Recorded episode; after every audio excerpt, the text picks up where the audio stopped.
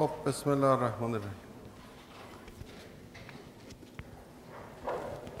مطلبی رو که ما راجع به موضوع حسابداری ملی و محاسباتی که در سطح اقتصادی کلان انجام میشه یه چیزی رو که من روش تاکید کردم در از همون اولش که این موضوع مطرح شد این بود که ما در این کار چون یه چیزی به نام اگریگیشن یعنی در واقع می‌خوایم تجمیع کنیم از مقادیر خرد می‌خوایم یه سری مقادیر کلان رو به دست بیاریم و چون واحدهای شمارش متفاوتی وجود داره ما برای اینکه این مسئله رو حل بکنیم مقادیر فیزیکی رو تبدیل می‌کنیم به مقادیر ریالی. یعنی اینکه به جای اینکه بگیم مثلا چقدر پارچه بوده که این واحدش متره یا چقدر مثلا خودرو بوده که تعداده یا مثلا فولاده که وزنه به جای اینکه این کارو بکنیم اینها رو ما میایم در مقادیر قیمتشون ضرب می‌کنیم که اینا قابل جمع باشن با هم دیگه. حالا البته بعدش گفتیم که مفهوم ارزش افزوده چیه و اینا که حالا اون مسائل یه بخشی از مسائلش مسائل دوباره شماری و چند بار شماری و اینا بود که اونو گفتیم با تعریف مفهوم ارزش افزوده اون مسئله حل میشه. اما این جا یک مسئله ما حل کردیم ولی چند تا مسئله دیگه باقی مونده که مهمترینش اینه که ما بالاخره می‌خوایم ببینیم در این اقتصاد چقدر تولید شده. الان ما میگیم تو این اقتصاد چند ریال تولید شده. چند ریال دیگه چون اینا رو همه رو با هم دیگه جمع کرد. حالا مسئله ای که وجود داره اینه که این مقادیری که اینجا ما ذکر کردیم که در قیمت هاشون ضرب شدن ممکنه که این GDP تولید ناخالص داخلی ممکنه زیاد بشه. به خاطر اینکه P ها زیاد شدن ممکنه زیاد بشه به خاطر اینکه Q ها زیاد شده و البته ترکیبات مختلف اینا ممکنه. برخی از اینا کم شده باشن برخی زیاد شده باشن. بالاخره ما اگه می‌خوایم بگیم در سال 1392 تولید ناخالص داخلی ایران به عنوان یه شاخصی که نمایندگی می‌کنه کل تولید رو در سطح کشور افزایش پیدا کرده یا کاهش الان نمی‌تونیم جواب دقیق بدیم. چرا؟ چون سال گذشته تورم ما بوده مثلا سی و نزدیک 5 درصد. بنابراین این قیمت ها هر کدوم مقادیر زیادی افزایش پیدا کرده. حالا ممکنه این کیو ها مثلا تولید خودرو ممکنه کم شده باشه ولی قیمتش زیاد شده باشه. بعد حاصل ضربش افزایش نشون بده. در نتیجه ممکنه تولید ناخالص داخلی یا به دلیل افزایش کیو زیاد شده باشه یا به دلیل افزایش پی یا هر دو یا ممکنه یکیش کم شده یکیش زیاد شده و اینجوری. به خصوص برای کشوری که این رشد این قیمت ها زیاده این مسئله خیلی خیلی اهمیت بیشتری پیدا می‌کنه که ما چجوری می‌تونیم به یک ارزیابی درستی برسیم از اینی که بالاخره تولید زیاد شده یا کم شده. خب این خیلی چیز مهمیه چون ما اگر حالا اینم خوبه حالا همینجا هم بهش من اشاره بکنم که یه وقتی هست ممکنه من جلسه قبلم گفتم گفتم که اگر مثلا دو فصل متوالی تولید ناخالص داخلی کاهش پیدا کنه یعنی رشد منفی داشته باشه میگن این اقتصاد وارد رکود شده. یعنی تعریف رک نشانه نه تعریف نشانه رکود اینه که در دو فصل متوالی پشت سر هم تولید ناخالص داخلی کم بشه. اگه این باشه میگن این اقتصاد وارد رکود شده. معمولا در کشورهای مختلف دنیا که حساسیت زیادم روی آمار و اطلاعات وجود داره وقتی که دو فصل متوالی این اتفاق میفته اصلا اگه مثلا مقامات اون کشور نیان اعلام بکنن که ما وارد رکود شدیم گرفتاری پیدا می‌کنن. یعنی باید یه جوری پاسخگو باشن که چرا شما اعلام نکردید. حالا این چرا مهمه؟ چرا لازمه که اصلا چنین اطلاعی به مردم داده بشه؟ چون ممکنه بالاخره چیزهای مختلفی وجود داشت. ممکنه یکی بگه که مردم مثلا معیوس میشن اگه بگیم تولید کم شده یا اینکه خوبه که بگیم داره زیاد میشه که اینا هم مثلا شاید همینجوری هم زیاد شد. مثلا گفتیم داره زیاد میشه اینا هم خودشون رفتن تولید کرد یا مثلا حالا هر چیز دیگه ای نکته خیلی مهم که از مسئولیت پذیری در واقع اجتماعی تصمیم گیرندگان در هر کشوری نشأت می‌گیره اینه که اگر واقعا تولید ناخالص داخلی توی کشوری داره کم میشه اون وقت الان دیگه شما با این چیزایی که یاد گرفتید الان می‌تونید اینو به اصطلاح تجزیه و تحلیل بکنید که وقتی که درآمد داره کم میشه یه سری کالاهایی هستن که کشش درآمدی تقاضاشون زیاده. بالای یکه. کالای لوکس به اصطلاح کالای غیر ضروری یه سری کالایی هستن که کشش درآمدی تقاضاشون پایینه. اون کالاهایی که کشش درآمدی تقاضا براشون بالاست اگر تولید ناخالص داخلی یا سطح درآمد در اقتصاد کاهش پیدا بکنه تقاضا برای اون کالاها با شدت بیشتری کاهش پیدا میشه بزرگتر از یکی دیگه. با شدت بیشتری کاهش پیدا می‌کنه. خب اون وقت معنیش اینه که اونی که لوازم خانگی داره تولید می‌کنه اونی که خودرو داره تولید می‌کنه اونی که کالاهای مختلف حالا بر حسب اینکه وزنش توی اقتصاد چقدر باشه این باید بدونه که با کاهش تقاضای قابل توجهی مواجه خواهد شد ظرف ماه آینده ظرف سال آینده. و در نتیجه به فکر این باشه که کسب و کارش رو چجوری اداره بکنه. شما اگه سیگنال اشتباه به این بدین یعنی اگه اقتصاد تو رکود باشه به این بگین تو رونقه و این حرف شما رو قبول بکنه بر اساس اون میره برنامه ریزی تولید برای خودش می‌کنه. اون وقت شما چقدر پرت اقتصاد خواهید داشت که این میاد. تولید می‌کنه بعد تو انباراش نگه داره چون کسی نمی‌خره ازش. اقتصاد رفته تو رکود گرفتار شده دیگه. بنابراین ما مانیتور کردن اقتصاد از نظر همین شاخص های اقتصادی کلان و اطلاع رسانی پشت سر اون خیلی چیز مهمیه برای کارکرد مناسب یک اقتصاد و بنابراین این نداشتن خطا در برآوردهایی که ما می‌کنیم خیلی خیلی مهم. و چون این چیزی که الان من مطرح کردم به معنی اینه که یه خطای سیستماتیک ممکنه وجود داشته باشه که ما به اشتباه به خاطر زیاد شدن پی پیای مت... در واقع متوالی رو چیزهای مختلف ممکنه فکر کنیم که تولید ناخالص داخلی داره افزایش پیدا می‌کنه. الان وقتی مثلا توی کشور زیمبابوه تورم یه میلیون درصده اون جی دی پیش الان رکورددار دنیاست دیگه اگه بخواد بر مبنای اون باشه.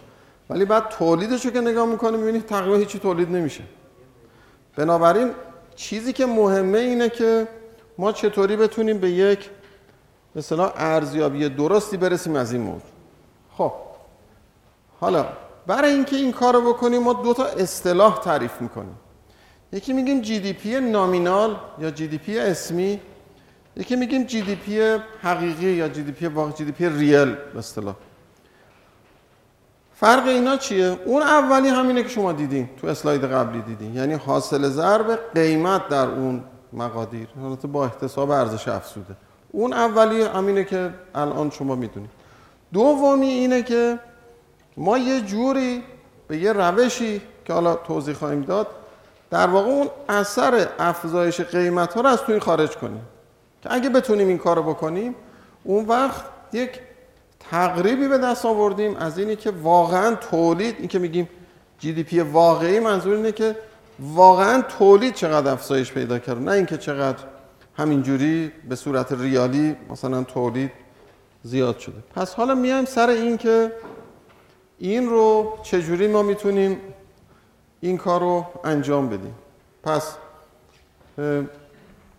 در واقع می‌خوایم یه جوری تغییر قیمت رو از تغییر, تغییر مقدار تفکیک کنیم. اون بخش مربوط به تغییر مقدار رو بتونیم در بیاریم. خب حالا اینجا الان دیگه داریم یه ذره دقیق تر داریم این مطلب رو میگیم. اینجا دیگه وارد روش داریم میشیم که با چه روشی به اصطلاح این کار رو انجام میدیم.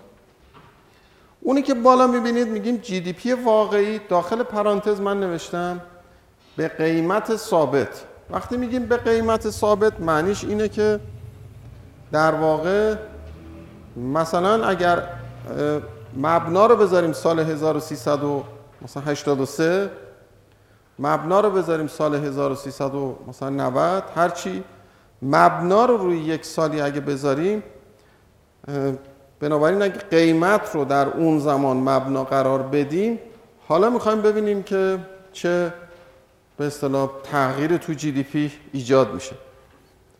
خب این الان چیه؟ این الان میگه که ما ان تا کالا داریم تو اقتصاد. این ان تا کالا هر کدوم یه قیمتی دارن و یه مقداری از این بوده که تولید شده اضافه تولید شده ارزش افزوده در خب این برای سال 1391 هست پی یک ضرب در کیو یک مثلا این هست خودرو این هست مثلا همین حالا همین اقلام مختلفی که گفتیم. اینا هم این 91 این هم 91 این 91 این هم 91 همش مربوط به سال 1391 سوال ما چیه؟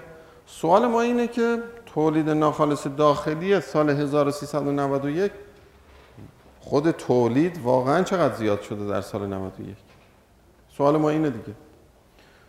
خب حالا این کاری که اینجا انجام میدیم ریل به قیمت های ثابت سال 1383 معنیش اینه که من اگر همون مقدار سال 91 رو در سال 1383 تولید کرده بودم چقدر می‌شد ارزش ریالیش؟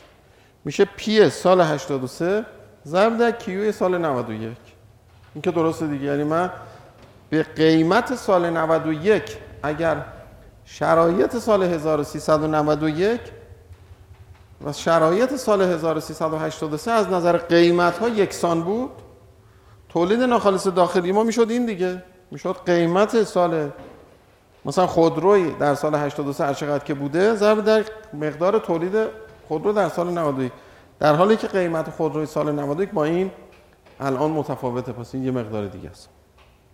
خب اینا رو ضرب می‌کنی اینا رو به دست میاریم این میشه جی دی پی 91 به قیمت های ثابت سال 1383 خب حالا به چه درد ما می‌خوره این؟ من اگر همین این سطر آخر رو برای خود سال 83 بنویسم چی میشه؟ اگه برای خود سال 83 بنویسم. قیمت همونه کیو عوض شده دیگه. درسته؟ خب. این چه حسنی داره؟ حسنش اینه که من اگر اینو تقسیم کنم به مقدار سال 83 یا هر جوری رشدش رو بگیرم هر چی که باشه این دیگه مقایسه معناداره یعنی واقعی اشتباهی توش نداره. من می‌تونم بگم که تولید واقعا نسبت به سال 83 اینقدر افزایش پیدا کرد. چرا این خوب این کار درسته؟ به این خاطر که من دیگه خطای ناشی از افزایش قیمت تو فاصله 83 تا 91 رو اینجا دیگه ندارم. همون قیمت های سال 83 رو گذاشتم. پس بنابراین اگه بتونم کاری بکنم که یه چنین محاسبه ای انجام بشه اون وقت حسنش اینه که این امکان مقایسه تولید رو نسبت به اون سال مبنا حالا هر هر سالی که می‌خواد باشه برای من فراهم می‌کنه. و به من می‌تونه بگه که تولید نسبت به سال هزار به قیمت های در واقع ثابت سال 1383 چقدر بوده؟ حالا فراتر از این چون من اگه بخوام این کار رو برای هر سال انجام بدم که نمیشه بیام دوباره برای یه سال دیگه باز پی سال اون سال رو بذارم من می‌تونم این کار رو انجام بدم که اگر این محاسبه رو برای سال 91 انجام دادم بر مبنای قیمت های سال 83 حالا برای هر سال دیگه هم که بود مثلا سال 75 سال 90 هر سالی اصلا که بود برای اون سالا هم Q رو من مال اون سالا رو می‌ذارم. ولی P رو همون P 83 می‌ذارم. این باعث میشه که من تمام سالا رو بتونم با هم دیگه مقایسه کنم. بدون اینکه نگران این باشم که چیز شده. به اصطلاح نگران این باشم که تورم اتفاق افتاده در این فاصله رو من اشتباها به جای خود تولید گرفتم و تولید رو دارم مثلا اوور استیمیت می‌کنم یا اندر استیمیت می‌کنم هرچی بالاخره از این خطا من دیگه چیز هستم. به اصطلاح در امان هستم.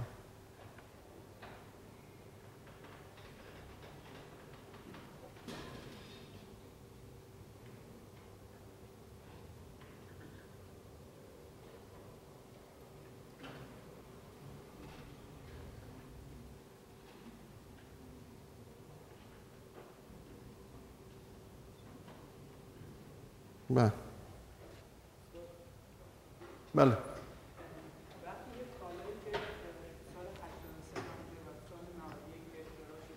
آها آره حالا میگیم. بله. یعنی حالا این یه سری مسائلی پشت سر این به فعلا راه حل رو اول ببینیم که کل راه حل کلی چیه. الان راه حل کلی الان پس پس راه حل کلی الان اینه که ما یه سالی رو به عنوان مبنا قرار بدیم. قیمت های اون سال رو به عنوان قیمت های مبنا اعمال بکنیم. بعد همه چیز رو بر مبنای قیمت های اون سال دیگه با هم دیگه می‌تونیم مقایسه کنیم.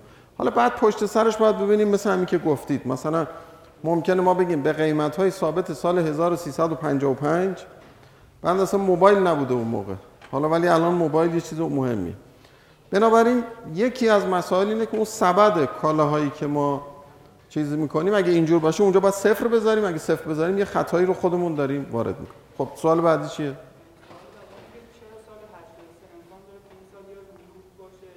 بله درسته. خیلی خوب. پس پس دو تا سوال شد. یه سوال اینه که کالاهای جدیدی که میان چیه؟ که اینه که اون معیارهای انتخاب اون سال چیه؟ خیلی. بله الان فاصله زمانی اون مثلا بشه 40 سال این جمعیت رو تقاضا چرا؟ حالا همون سوال اینشون میشه دیگه. یعنی معیار اون سال مبنا چیه؟ آیا می‌تونیم 50 سال پیشو بذاریم به عنوان مبنا؟ که اونو توضیح میدیم. بله؟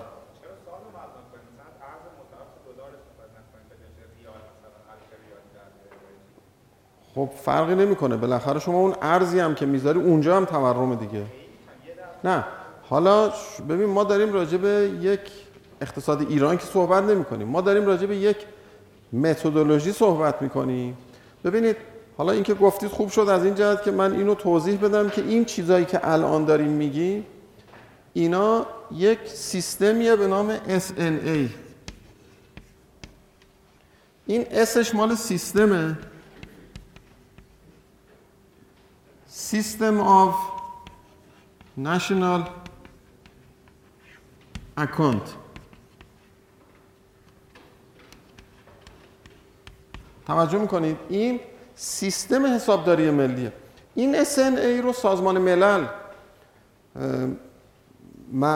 مرجعشه و به تمام کشورهای دنیا آموزش میده. چون اگر هر کشوری بر اساس روش خودش این محاسبات رو انجام بده بعد نمیشه اینا رو با هم مقایسه کرد. که بعد بخوایم ببینیم که مثلا تولید ناخالص داخلی یونان در مقایسه با تولید ناخالص داخلی اسپانیا چقدر. پس بنابراین دستورالعمل هایی که وجود داره و حتی مثلا نوآوریایی که میشه در بهبود انجام این کار اینا ورکشاپ هایی می‌ذارن از همه جای دنیا دعوت می‌کنن آموزش میدن و بعد رو اون کار می‌کنه پس بنابراین هر کشوری بر اساس پول خودش این کار رو باید انجام بده. البته حالا من بعدا توضیح خواهم داد که یه سیستم جهانی هم بر مبنای ارزهای متداول و متعارف مثلا دلار نمی‌دونم یورو چیزهای دیگه هم وجود داره که قابل مقایسه بکنه یعنی بالاخره می‌خوایم ببینیم درآمد سرانه تو ایران نسبت به ترکیه چقدر خب اون لیره اینجا ریاله. پس باید بر یه مبنای مشترک بشه اونم که انجام میشه. خیلی خوب. خب پس این حالا دو تا سوال بود. حالا من رفتم جلوتر اون دو تا سوال جواب بده خب. حالا این که میگن به جی دی پی به قیمت بازار و به قیمت پایه اینا حالا چیزای ریزکاریایی که حالا خودتون تو کتاب می‌خونید. من دیگه رو ایناش وقت نمی‌ذارم چون چیزای خیلی ساده است. احتمالا اینو الان نمی‌بینید شما دیگه از اون یه جایی به اون طرف ها؟ این جد ببینید یک شما اگر برید رو سایت بانک مرکزی رو سایت بانک مرکزی میرید اون صفحه اصلی بانک مرکزی که میاد یه آیکونای مختلف اونجا هست. یه آیکونش هست نوشته نماگرهای اقتصادی. شما اگه برید رو نماگرهای اقتصادی کلیک بکنید جدیدترین آمارایی که مربوط به همین حسابهای ملی میشه اونجا هست. می‌تونید نگاه بکنید. حالا یکیش همینو من همینجوری اینجا آوردم. اینجا میگه که تولید ناخالص دا... حسابهای ملی همون اونجا گفتیم حسابهای ملیه. بالای جدول نوشته به قیمت جاری. حالا جدول بعد رو که میاریم نوشته به قیمت های ثابت. الان دیگه شما متوجه میشید که چیه. به قیمت های جاری که میگی یعنی اون تورم توشه. پس نمیشه ما با به قیمت های جاری اینا رو مقایسه کنیم چون تورم توشه. نمیشه بگیم که این الان واقعا به این معنیه که اقتصاد ما اینقدر رشد کرده. ولی وقتی به قیمت های ثابت حساب می‌کنیم دیگه اینطوری نیست. حالا من بخوام براتون مثال بزنم. حالا چون شما عددا رو نمی‌بینید من الان میگم براتون. به اینجا سال 1386 این از تولید ناخالص داخلی سال 1386 همون به قیمت های جاری. این عددش هست 286 هزار میلیارد تومن. اینجا یعنی چی؟ نه چی گفتین شما؟ نه درسته اینا دیگه جزء چیز اشتباه نمی‌کنه 286 هزار میلیارد تومن این مثلا تولید ناخالص داخلی سال 86 بوده خب؟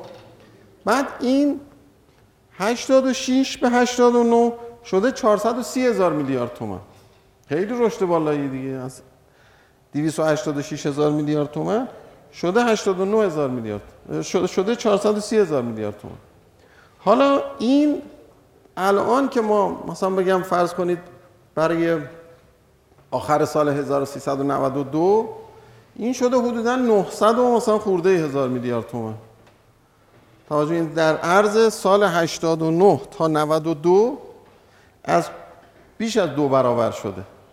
اگه این چیز واقعی بود رشد واقعی بود ما الان تو دنیا اصلا یه چیز مثلا شاخصی بودیم که مثلا عجیب داره رشد می‌کنه. مثلا رشدای سی و خورده ای درصد در سال. حالا اینم یکی از چیزهایی که اینکه شما گفتید الان شما گفتید این چند بود؟ گفتین چند بود؟ نه حالا من از این جهت میگم. ببینید هر کسی تو هر رشته ای که هست نسبت به اون متغیرهای اصلی فیلد خودش باید یه سنسی داشته باشه. توجه میکن مثلا بدون فرض کن این متغیره پنج رقمیه مثلا شیش رقمیه مثلا سه رقمیه مثلا یه چیزی داشته باشه. شما مثلا اگه فرض کنید یه نفر آرشیتکت باشه بگن که بیاد همین از در بیاد تو این تالار بهش بگن همینجور یه چشمی بیانداز اینجا این چند در چنده. خب؟ یه مگه بگه 700 متر در 800 متره؟ این معلومه که آرشیتکت نیست. چون معلومه همش باز کتاب سر و کار داشته. هیچ sense ی نداره نسبت به عدد و رقم های محیط خودش. حالا اگر یه نفر شما مثلا فرض کنید توی یک مجمع مثلا یه کنفرانسی تو خارج باشید یه جایی باشید هرچی بعد مثلا بگید که ما یه برنامه داریم که تولید ناخالص داخلی تو ایران سالی 15 درصد قرار رشد بکنه حالا 15 درصد عدد یعنی می‌خوام بگیم کمه زیاده چیه؟ از اینجا متوجه میشید که شما مثلا دارید به یه نفر صحبت می‌کنید بقیه هم دارن کار خودشون انجام میدن. شما میگید که ما قرار 15 درصد در سال رشد بکنیم. یه دمی همه ساکت شدن ببینن که چی شده که یک کشوری می‌تونه 15 درصد در سال رشد بکنه. علتش چیه؟ علتش اینه که اون سنس به اون عدد است. یعنی اینکه مثلا میگیم چین به عنوان یک مثلا معجزه رشد گفته میشه میگن که این مثلا چندین ساله که حدود 9 خورده درصد در سال داره رشد می‌کنه. یا میگیم که کشورهای آسیای جنوب شرقی اینا رو میگن که مثلا ایست ایشیان میراکلز یعنی معجزات رشد مثلا آسیای جنوب شرقی میگه از 1962 سه به این طرف به طور متوسط 6 خورده درصد در سال رشد کردن. این میگن معجزات رشد. یعنی اینکه یک کشوری تونسته اینقدر در سال رشد بکنه. خب اگر ما اینجا بگیم 30 درصد 35 درصد داریم رشد می‌کنیم این مال اون اشتباهیه که می‌خوایم اون اشتباه خارج کنیم ازش. یعنی می‌خوایم این چیزی که باعث شده یک سال نسبت به سال بعد با یه جهشی مواجه بشه دوباره اینجا با یه جهشی مواجه بشه این برای ما اون می‌خوایم مطمئن بشیم که اثرات تورم رو خارج کردیم و بعدش اون وقت حالا می‌خوایم ببینیم که به اصطلاح چیزش چیه. نه بذار من اینو بگم بعد بپرسید. حالا اینجا میگیم حساب های ملی اینجا داخل پرانتز به قیمت های ثابت سال 1376 یعنی این الان عدد عددهایی که برای یک سال با سال دیگه مقایسه می‌کنیم با هم دیگه قابل مقایسه است. یعنی من یک سال رو می‌تونم بگم نسبت به سال مثلا قبل خودش نسبت به پنج سال قبل خودش پنج سال بعد خودش چه تغییراتی کرده؟ حالا اینجا می‌بینید که اینجا 86 هست 491 اینجا هست 49 هزار میلیارد تومن در واقع. اینجا هست 52 هزار میلیارد تومن 52 هزار 900 از کی؟ 86 تا 89 اونجا چی بود؟ اونجا با اون شدت داشت افزایش پیدا می‌کرد. اینجا اگر شما چیزها رو بگیرید در واقع عدد و رقم ها رو بگیرید اون وقت می‌بینید که خیلی عددا کوچیک میشه. مثلا ما تازه سال 1389 رشدمون بوده 58 درصد مثبت. سال 91 بوده 58 درصد منفی. یعنی کوچک شده اقتصاد. یعنی که رشد اقتصاد رشد منفی بوده یعنی توی شرایط رکود به اصطلاح قرار داشتیم. محاسبه به قیمت های ثابت بنابراین این ویژگی رو داره که قابل مقایسه می‌کنه. سالهای مختلف رو با هم دیگه. به ما این امکان رو میده که یه سال رو با سال دیگه مقایسه بکنیم و بگیم که واقعا تولید چقدر تغییر کرده و چه جوری بوده.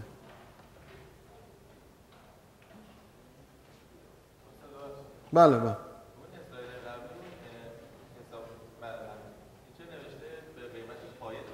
خب حالا مال همون بود که گفتم اینجا یه چیزی داریم به صلاح یک تعاریفی داریم که شما وقتی که برید همون صلاح سایت تو کتاب نگاه کنید.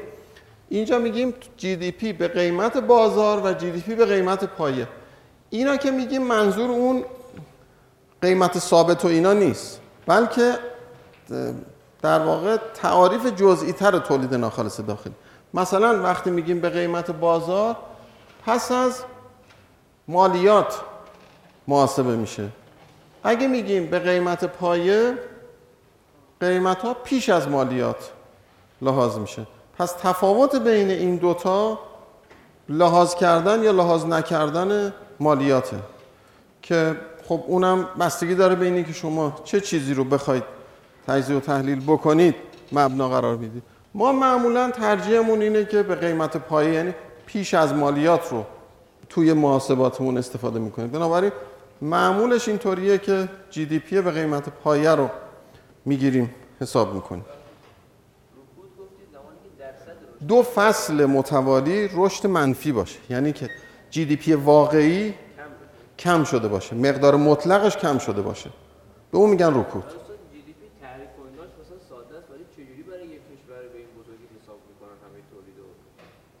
خب بزرگیش چه ربطی داره؟ پس فرض کن که بله بله. یعنی اینکه ما مثلا الان تو کشور ما یکی بانک مرکزیه که حسابای ملی رو منتشر می‌کنه. یکی هم مرکز آماره که حساباشو در میاره. ولی الان اونی که شما اگه هم رو سایت بانک مرکزی برید هم روی سایت مرکز آمار اینا رو انجام میده خب اینو چجوری انجام میدن؟ یک حجم بزرگی از data رو اینا همه ساله جمع آوری می‌کنن بله بله. تمام data ی مثلا حالا البته الان که مکانیزه شده یه مقداری کار راحت تر شده ولی بله تمام واحدهای تولیدی رو در سال یک بار مرکز آمار سرشماری می‌کنه. از همشون اطلاعات می‌گیره. بعد اونا رو میارن تو همین با همین روش هایی که وجود داره محاسبه انجام. نه نه. اتفاقا خیلی تاکید هست که این کار جمع اطلاعات هیچ اصلا تداخلی با مالیات نداره. چون اگه قرار بود این کار برای مالیات گیری استفاده بشه خب اون وقت اینا اطلاعات اشتباه می‌دادن دیگه. حالا من به عنوان نمونه بخوام براتون بگم سال 89 که قیمت انرژی افزایش پیدا کرد و بعدش پرداخت یارانه به مردم را افتاد یک چیزی که اتفاق افتاد این شد که مرکز آمار که اصلا یه دستگاهیه که کارش فقط جمعوری اطلاعاته و خیلی هم تاکیده که این نباید به هیچ وجه حتی مثلا فرض کنید اطلاعاتی که اینقدر اینا به اون محرمیت اطلاعاتی که جمع آوری می‌کنن پایبند هستن که همین مثلا دو سه ماه پیش من خودم می‌خواستم اطلاعات کارگاه صنعتی رو از مرکز آمار بگیرم که ببینیم اگه قیمت انرژی زیاد بشه مثلا چه اثری روی تولید می‌ذاره.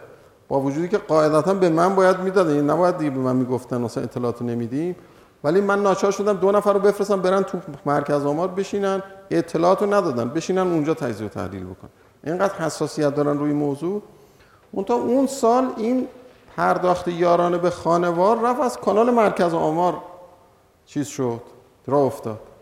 و بعدم اینکه اطلاعات خانوار اصلا تو مرکز آمار جمع آوری بشه یکی از چیزهای جالبی که ما خودم من خودم مطالعه می‌کردم بودجه خانوار سال 1390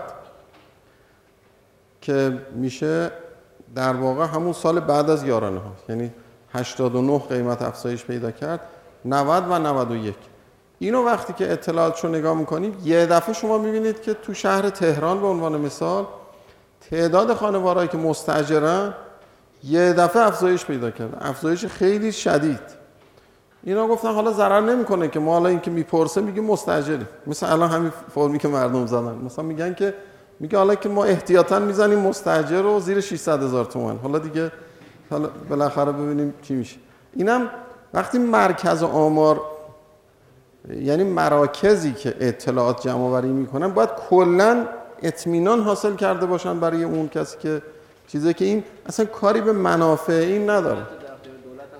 نه در اختیار دولت به عنوان تحلیل قرار میده. یعنی چی؟ یعنی اینکه همین بود دیگه. یعنی من اطلاعاتی که می‌خواستم این میگه که هر کارخونه یه کدی داره. اگه با این کدش می‌خواست اطلاعاتو بده من می‌تونستم بفهمم که این کدوم کارخونه است. و بعد چون اون کارخونه فرض بر اینه که اطلاعاتش و اطلاعات داخلی خودش رو داده به مرکز آمار می‌خواد مطمئن باشه که اینو مرکز آمار نمیده به اداره مالیات که بره ازش مالیات بگیره. پس باید انقدر اطمینان حاصل شده باشه که این اصلا کاری به مسائلی که به منافع این شرکت مربوط میشه نداره. فقط برای مطالعه و تجزیه و تحلیل و برای تحلیل روندهای آماری و برای همین محاسبات ملی و برای اینا می‌خوان استفاده بود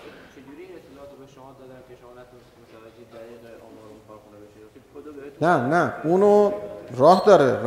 راه داره. اون میگه اطلاعات رو من منتقل نمی‌کنه ولی کد محل رو بر میدارید به جاش یک چیزایی می‌ذارید. مثلا حروفی می‌ذارید که معلوم نشه این اصلا تو چه استانیه تو چه چیزیه بعد شما دیگه به اونش هم کاری نداره می‌خواد شما تجزیه و تحلیل آماری بکن آره.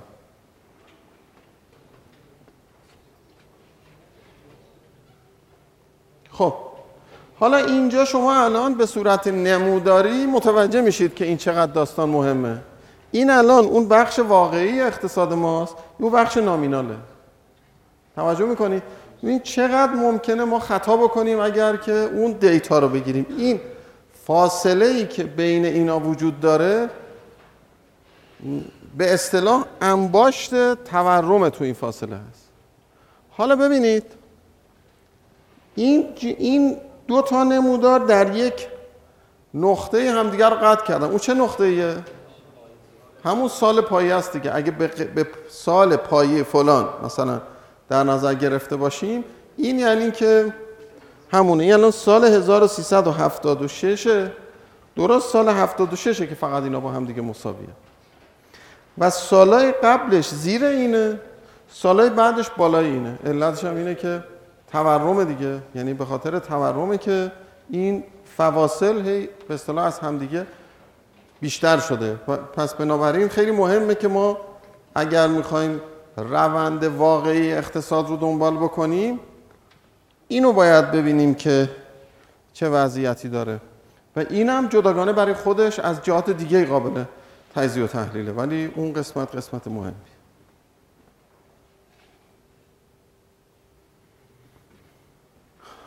خب. حالا این هم همونی که من جلسه پیش گفتم. y مساوی c به اضافه i به اضافه g به اضافه net export که گفتم این C میشه این بعد این خط سبز رنگ I ه این سرمایه گذاریه این خط قرمز رنگ جیه مخارج دولته. و اینم اون تغییر به اصطلاح در موجودی انباره. یعنی اینکه ما ممکنه تولید ناخالص داخلی یک کشور وقتی اینا رو جمع می‌زنیم یه عددی هست که یه مقداری از تولید ممکنه نه مصرف شده نه سرمایه گذاری شده نه دولت مصرف کرده نه صادر شده تو انبار واحدهای تولیدی ذخیره شده. اونم خودش یه عددی. حالا این از این جهت مهمه که باز همون یه مقداری شما سنس پیدا بکنید به اصطلاح نسبت به عدد و رقم از جمله چی؟ از جمله اینکه در همه اقتصادهای دنیا بدون استثنا سی یعنی هزینه های مصرفی خانوارها از بزرگترین عدده یعنی اون بخشیه که بخشی از این به اصطلاح کیک اقتصاد که مردم خانوارها اون رو مصرف می‌کنن بزرگترین بخش از تولیده که در طول سال مصرف میشه. پس این میشه قسمت اصلیش قسمت بزرگ. شاید یه چیزی حدود مثلا چهل و چند درصد تا پنجاه درصد برای کشورهای مختلف با هم متفاوته. در حدود نصف تولیدی که در یه اقتصاد صورت می‌گیره مصرف میشه توسط مردم. توسط منظورم اینه که خانوارها. و بعدش اینه که سرمایه گذاریه که انجام میشه. بعد این چیزی است که دولت یعنی همون که راجع به دولت صحبت می‌کردیم خدماتی که دولت ارائه می‌کنه کالا و خدماتی که دولت عرضه می‌کنه قرار می‌گیره و بعدش هم میشه مثلا تغییرات در موجودی انبار. حالا این خودش یه پدیده خیلی جالب قابل مطالعه است که رفتار این تغییر در موجودی انبار با چی می‌تونه توضیح داده بشه و چه به اصطلاح ویژگیهایی داره و چه نکاتی داره اون حالا سر جای خودش قابل تجزیه و تحلیل. و بعد حالا این که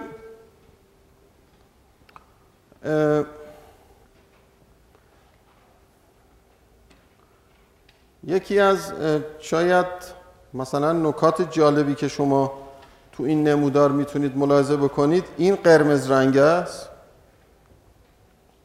که این نمودار قرمز رنگ داره به ما الان چی میگه؟ داره میگه که مثلا برای یک دوره طولانی اون خدماتی که دو اگه جی رو بگیریم به عنوان خدماتی که دولت داره در اقتصاد ارائه می‌کنه این تقریبا ثابته. تقریبا هیچ به اصطلاح تغییری نکرده. خب این از چه جهت اهمیت داره؟ از این جهت اهمیت داره که تو این فاصله جمعیت کشور خیلی افزایش پیدا کرده و خدماتی که دولت ارائه می‌کنه خدمات مثل همین فرض کنید آموزش بهداشت نمی‌دونم تامین اجتماعی اینا چیزایی که دولت ارائه می‌کنه این نشون میده که اگه اینو ما تقسیم به جمعیت بکنیم به شدت کاهش پیدا کرده. یعنی دولت در اقتصاد ما هی ضعیفتر شده ناتوانتر شده. از نظر مالی. و در مقابل مصرف خصوصی هی افزایش پیدا کرده. یعنی چی؟ یعنی مثل این میمونه که مثلا شما فرض کنید یک مثلا دزدی میاد مثلا یه خونه ای رو میدزده بعد این کلان پلیسی که با... از کلانتری می‌خواد را بیفته بره سراغ این ماشینش رو باید یه چهار نفر هول بدن این روشن بشه. بخواد را بیفته با یه طلاق طلوقی بخواد بره دنبال اون ماشین دزده که داره فرار می‌کنه. یعنی دولت هی ضعیفتر شده و ناتوانتر شده در ارائه اون خدماتی که باید ارائه بکنه. و در نتیجه تصویر رفاهی که مردم ما دارن اگه بگیم بر اساس مطالبی که جلسات گذشته گفتیم رفاه مردم یه سبدیه که بخشش کالای خصوصی بخشش کالای عمومی. تو این سبد رفاهی این شکل این کالای خصوصی عمومی مثل کاریکاتور که می‌کشن یه دفعه مثلا فرض کن صورت یه نفر رو یه جزء صورت رو خیلی بزرگ می‌کنن یه جزء خیلی کوچیک. این حالت اینجوری پیدا کرده. یعنی اینکه یه بخشی از رفاه مردم خیلی ضعیف شده اونی که توسط دولت ارائه می شده و یه بخشی از رفاه مردم خیلی موبایلایی که دست مردم موبایلای خیلی جدید و به روزه. ولی وقتی که مثلا سر و کار آدم به بیمارستان میفته به دادگاه میفته به کلانتری میفته به اینا اینو حالا می‌بینه که مثلا دولت چقدر مونده عقب از نظر اینکه بخواد خودش رو تجهیز بکنه. حالا این ممکنه تو ذهن شما یه سوالی رو ایجاد بکنه که حالا اینو جلوتر رفتیم امیدوارم برسیم بتونیم بهش بپردازیم. و اونم اینه که ما میگیم دولت در اقتصاد ما بزرگه باید کوچیک بشه. اینجا الان داریم می‌بینیم دولت تو اقتصاد ما خیلی اتفاقا کوچیکه بر اساس این چیزی که اینجا می حالا ممکنه به نظر یه تعارضی برسه که وقتی که این تولید ناخالص داخلی کلش داشته زیاد می‌شده این ثابت بوده یعنی هی سهمش کم شده دیگه. بنابراین دولت در اقتصاد ما هی ضعیفتر و کوچیکتر شده. یعنی من اگه نسبت جیب وای رو رسم بکنم که این بهش میگن اندازه دولت. این کسر رو بهش میگن اندازه دولت. اگه نسبت جیب وای رو رسم بکنیم می‌بینیم داره کم میشه. کوچیک شده در واقع دولت در اقتصاد ما ولی شما میشنوید هی مرتب این گفته میشه که ما یه دولت بزرگ داریم. دولت باید کوچیک بشه باید خصوصی سازی بشه چیزای دیگه باید بشه. اینو حالا من بعدا جلوتر رفتیم براتون توضیح میدم. فعلا علل حساب اونی که شما از, از اینجا می‌تونید متوجه بشید اینه که این اجزای این در واقع هزینه های ملی یعنی G و حالا این net export رو اینجا نداره ولی تغییر موجودی انبار داره. اینا چه در واقع نسبتی با هم دیگه دارن. به لحاظ مقدار. حالا یه نکته هم راجع به دولت اینجا بهش اشاره کرد. اینجا ما آمدیم چیکار کردیم؟ طرفین اینو تقسیم بر Y کردیم همه رو. خب طبیعتا اینجا میشه یک. پس اینایی که اینجا به دست میاد میشه سهم هر کدوم از اینا از تولید ناخالص داخلی. و اون خط قرمزه که شما ملاحظه کردید نشون میده که گفتم نسبت جی به وای نسبت مخارج دولت به وای یه نسبت به اصطلاح نزولی بوده. و بعد اینجا ملاحظه می‌کنید که این به سمت یک مثلا ثباتی حرکت کرده و نسبت سرمایه گذاری به تولید ناخالص داخلی مثلا به یه چیزی حدود نزدیک مثلا چهل درصد سی و چند درصد رسیده. این حالا چیزهای مختلفیه که سهم هر کدوم از تولید ناخالص داخلی رو نشون میده که چقدر. این واقع بخش واقعی. بله بله.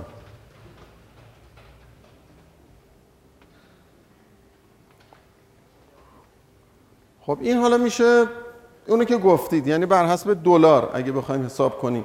که وقتی اون رو حساب می‌کنیم امکان مقایسه به ما میده که بعد بتونیم تولید ناخالص یک کشور رو با یک کشور دیگه ای مقایسه بکنیم. اگر ریال باشه ما نمی‌تونیم ریال ما رو با جای دیگه مقایسه بکنیم. بنابراین باید تولید ناخالص داخلی رو که ریاله تقسیم بر نرخ ارز بکنیم اون میشه معادل دلاری. برای هر کشوری هم تقسیم بر نرخ دلار برای اون کشور می‌کنیم میشه همش بر حسب دلار. اون وقت بعد میشه اینا رو با هم دیگه مقایسه بکنیم و ببینیم مثلا نسبت کشور ما با کره جنوبی با ترکیه نمی‌دونم با متوسط خاورمیانه نمی‌دونم چیزای دیگه ممکنه حساب بکنیم. بله بله بله.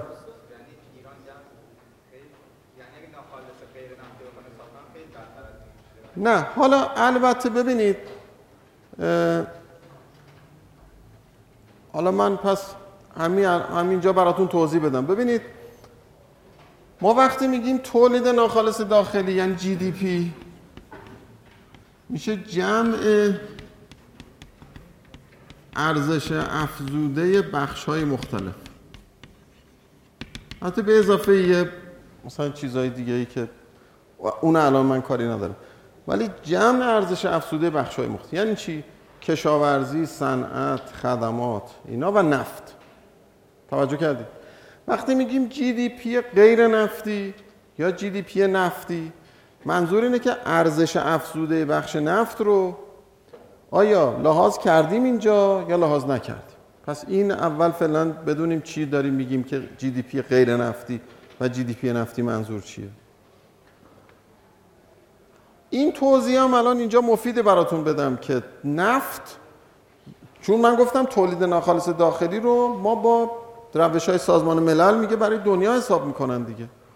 خب نفت که اون ما نفت داریم و چند تا کشور دیگه. این که برای همه که نمیان بگن جی دی پی غیر نفتی جی دی پی نفتی. به لحاظ کلی نفت معدنه. یعنی اگه بخوایم مثلا بگیم با جاهای دیگه بخوایم مقایسه بکنیم باید تو قسمت معدن باید دیده بشه. منتها چون نفت یه معدن خیلی مهمه تو برای کشور ما و کشورهای نفتی به طور خاص نفت رو جدا می‌کنه.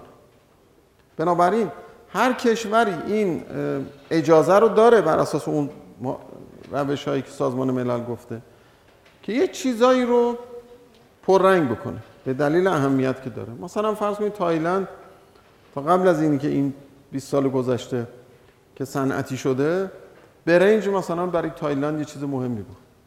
بنابراین به جای نفت میگه تولید ناخالص داخلی با برنج تولید ناخالص داخلی بدون برنج. مثلا با برنج و بدون برنجش برای تایلند چیز مهمی چون بخش بزرگی. خب.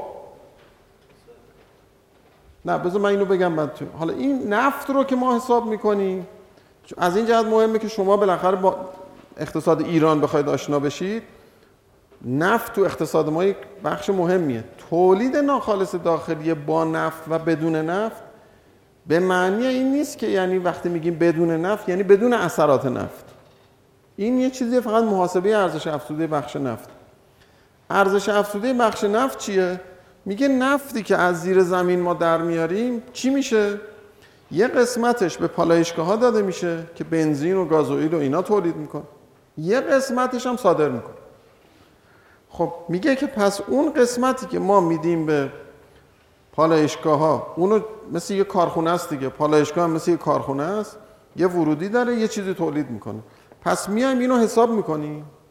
اون قسمتی هم که صادر می‌کنه اونم تا سر مرز که این صادر میشه تا اونجا محاسبه میشه. جمع اینا میشه این. حالا من الان نمی‌دونم که اینجا ما اینو داریم یا نداریم.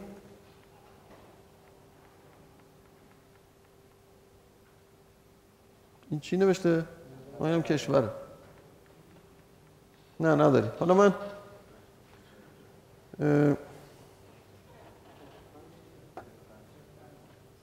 نه می‌دونم اف 5 تا باید بزنیم بیاد.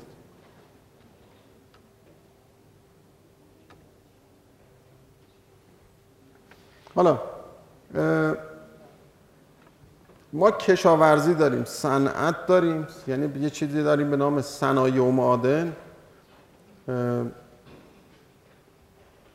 نفت داریم خدمات. اون وقت بخش خدمات شامل تمام فعالیت های مثل آموزش مثل بهداشت و درمان مثل مخابرات.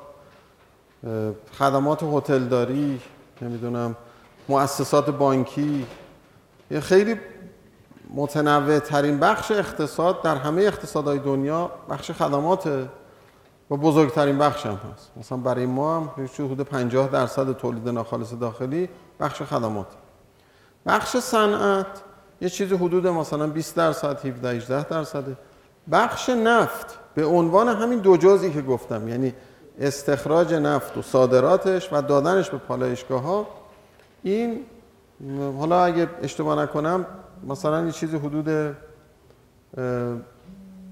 شاید مثلا 14 مثلا 15 درصده اینجوری میشه. برو سلام. بیاد شما که برید. خیر خب.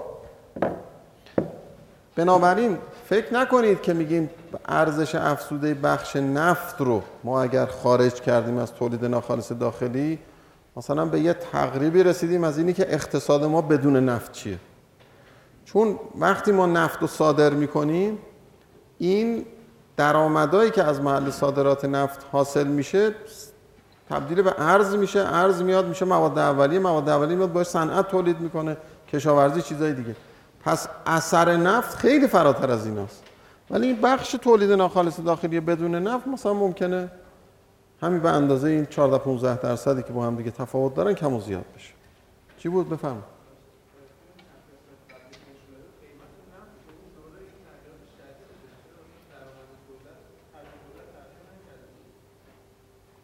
بله. میگید که قیمت نفت تغییر داشته مخارج دولت تغییر نکرده. بله. نه. ببینید حالا من یه ذره رفتیم جلوتر براتون توضیح میدم. قیمت نفت یه رابطه خیلی محکمی داره با مخارج دولت اتفاقا. یعنی وقتی که دولت درآمداش زیاد میشه همیشه مخارجش هم افزایش پیدا می‌کنه. توجه می‌کنی؟ ولی وقتی که قیمت نفت کم میشه مخارجش رو نمی‌تونه کم کنه بنابراین یکی از مسائلی که کشورهای نفتی دارن اینه که در زمان وفور درآمدهای نفتی دولتاشون مخارجشون افزایش پیدا می‌کنه و در زمانی که قیمت نفت کاهش پیدا می‌کنه چون تعهد برای دولت ایجاد شده در قبال مردم نمی‌تونه اینو کمش بکنه. و نتیجهش این میشه که دولت هاشون کسری بودجه زیاد پیدا می‌کنن و تورم درست میشه و چیزای دیگه. یعنی یک اصلا دو تا چیز جالب وجود داره دو تا مشاهده جالب وجود داره که این توجه خیلی از اقتصاددانا رو به خودش جلب کرده و باعث شده که این بشه یه سرفصل مهمی هستن توی مباحث اقتصاد. مشاهده اول اینه که کشورهایی که منابع طبیعی دارند و حالا مثلا به خصوص نفت که یعنی از یه موهبت خدادادی برخوردارن که کشورهای دیگه ندارن دیگه. بالاخره یعنی مثلا فرض کنیم ما یک منبعی داریم که اینو در مثلا برامون در میاد نهایت 5 دلار یه بشکه نه بعد اینو میفروشیم 100 دلار. دیگه چه یعنی مثل کیمیاگری میمونه دیگه. اونم تازه یه ذره یعنی اینکه مثلا 5 دلاره به این خاطره که شما یه بشکه نفت رو تو کانادا بخواید استخراج بکنید یا یه بشکه نفت رو تو ایران بخواید استخراج بکنید. خب اینجا مثل اینه که یه ذره زمین رو چال بکنید نفت میاد بیرون. تو کانادا شما باید تو اعماق مثلا تو اقیانوس باید نفت در بیارید. خب اون قیمتش گرونتر در میاد دیگه. خب پس شما از یک موهبتی برخوردارید که این نفت به این راحتی دم دستون حالا دیگه عربستان که دیگه هیچی. اون اصلا یه یه ذره زمین رو با مثلا ناخونم بزنید نفت میاد بیرون. خب. حالا این که اینقدر منابع داره و واقعا هم اینقدر خب راحت تبدیل به درآمد میشه مشاهده شماره یک اینه که اتفاقا اینا وضع اقتصادشون خیلی خرابه. یعنی درست برعکس اینی که ما انتظار داریم که کشورهایی که این منابع رو دارن از این منابع بتونن خوب استفاده بکنن و منجر به این بشه که اینا کشورهای پیشتاز تو دنیا باشن می‌بینیم نه اینجوری نیست. این مشاهده اول. مشاهده دوم که از اینم جالب تره اینه که اتفاقا وقتی وضع اینا خرابتر میشه که منابعشون بیشتر میشه. یعنی مال این مال زمانی نیست که قیمت نفت کم شده. اتفاقا مال زمانی که قیمت نفت زیاد میشه. یعنی شما خود ما رو نگاه کنید تاریخ عمل کرده اقتصاد ایران دو تا مقطع داره که قیمت نفت توش خیلی زیاد شده. یکی فاصله سالهای 1352 تا 56 یکی فاصله سالهای 1384 تا 90 این دو تا فاصله بوده که قیمت نفت در دنیا البته اینجوری بوده ولی برای ما درآمدهای سرشاری واقعا ایجاد کرد. خب توی فاصله سالهای ما تورم ما تا سال 1351 از سالی که تورم ثبت شده یعنی از سال 1315 ثبت شده اطلاعات تورم. به طور خیلی واضح و کمی دقیق ترش از سال 1325 دیگه ما می‌تونیم مثلا حساب کنیم رو اینکه تورم چجوری بوده. تا سال 1351 تورم یک رقمی بوده. و نرخ رشد اقتصادی دو رقمی بوده. یعنی که من بهتون گفتم بگیم 15 درصد تعجب می‌کنن. حالا دو رقمیش نه که 15 درصد بوده ولی مثلا نزدیک 11 بوده. مثلا 10 خورده. بالاخره رشد بالایی بود. ما از سال 1352 به این طرف رشدمون یک رقمی شده تورممون دو رقمی. یعنی بعد از اینی که اینقدر قیمت نفت زیاد شده. یعنی یکی از بالاترین تورمای ما همون چند ساله 1352 تا 56 که این همه درآمد داشته. دوباره میایم سال 1384 تا 1390 خب دوره دوباره شکوفایی درآمدهای نفتی ما بوده. تقریبا اشتغالی که ما ایجاد کردیم صفر بوده دیگه که اون وقت ما گفتیم 14200 نفر سالانه در واقع شغل ایجاد شده. خب این سوال پیش میاد که چرا اینطوره؟ شما وقتی میرید سراغ کشورهای دیگه می‌بینید که کشورهای نفتی تو این زمانها وضعشون خراب شده.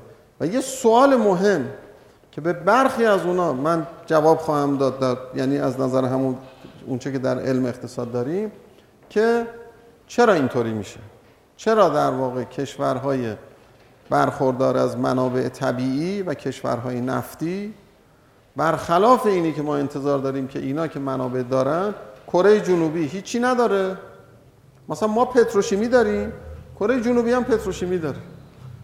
پتروشیمی یک صنعت مبتنی بر در واقع پشت سر خودشه که میشه گاز. خب ما اولین کشور برخوردار از ذخایر گاز دنیا هستیم کره جنوبی اصلا گازی نداره که. و تازه این گازی که بخواد برسه به کره جنوبی باید از کجا بره؟ یا باید از روسیه بره یا باید از ایران بره. گاز هم که باید شما یا با لوله بفرستید بره یا باید با کشتی بفرستید بره. خیلی هزینه سنگینی داره. اون وقت اگه دیدید اون پتروشیمی رو ارزون تر از ما تولید می‌کنه سوال پیش میاد که مشکل کجاست؟ چون بالاخره این اقلا هزینه حملش تا اونجا که قابل توجهه. شما کنار در واقع چیز؟ درست کنار مثلا فرض کنید پارس جنوبی یه کارخونه بزنید هزینه حملش صفر باشه.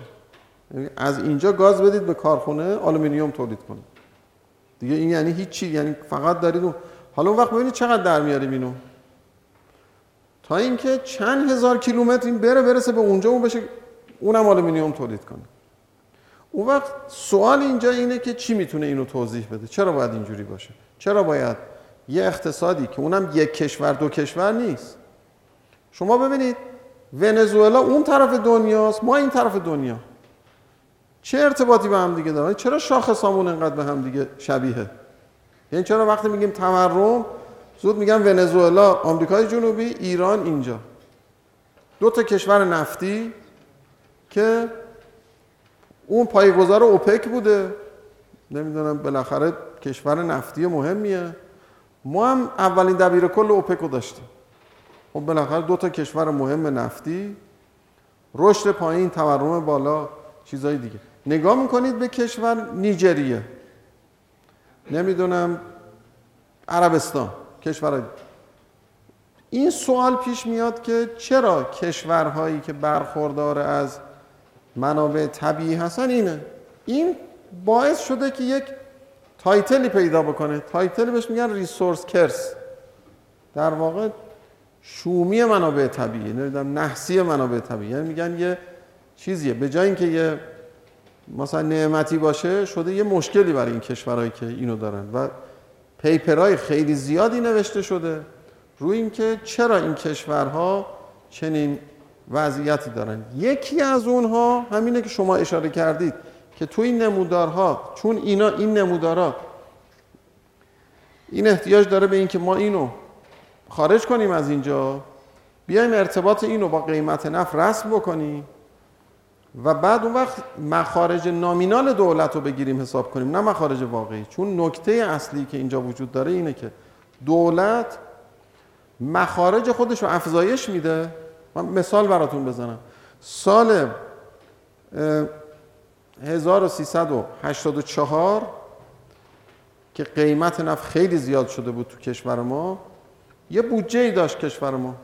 دولت وقتی که عوض شد دولت جدید که آمد یه لایحه‌ای داد به مجلس که بودجه رو چون دولت وقتی تو کشور ما معمولا مرداد اواخر مرداد میاد تا بخواد کارش شروع کنه معمولا میشه شهریور معمولا از نیمه دوم سال کارش رو شروع می‌کنه.